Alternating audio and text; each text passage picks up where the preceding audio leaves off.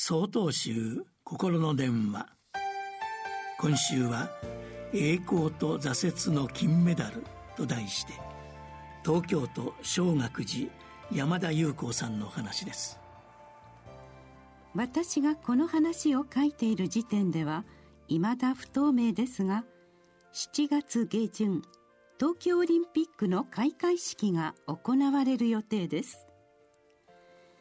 選手の皆様の努力に惜しみない拍手を送り多くの感動のドラマを期待したいと思います。一昔前は参加することに意義があると言われていたオリンピック。結果ばかりをもてはやす風潮は見直されるべきではないでしょうか。前回の東京オリンピックでは東洋の魔女と呼ばれた女子バレーボールチームが金メダルを獲得しました。その後バレエが大流行した時代に私は生まれ小学校から高校までバレーボールクラブに通い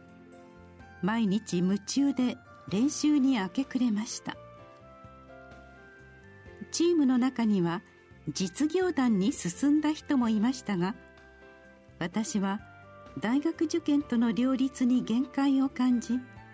途中でクラブを辞めてしまった苦い経験があります。希望の大学に入ったものの心は挫折感に苛まれました。そんな時友人から「挫折したってことはそれだけ本気だったってことだろ?」また何かに本気になれよと言われハッとしました。挫折は終わりではない。情熱を持ってバレエに取り組んだあの経験を生かして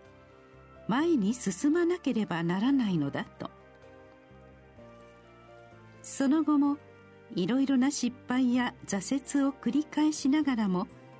良き出会いに助けられ縁あって僧侶になりました。人生相談を聞かせていただくと夢破れた悲しみや思い通りにならない悔しさを抱える人が多いことに驚き負けないでと心の中で叫んでいます。お釈迦様は生まれた時右手で天を左手で地を指して天にも地にも我一人尊いと言われました。これは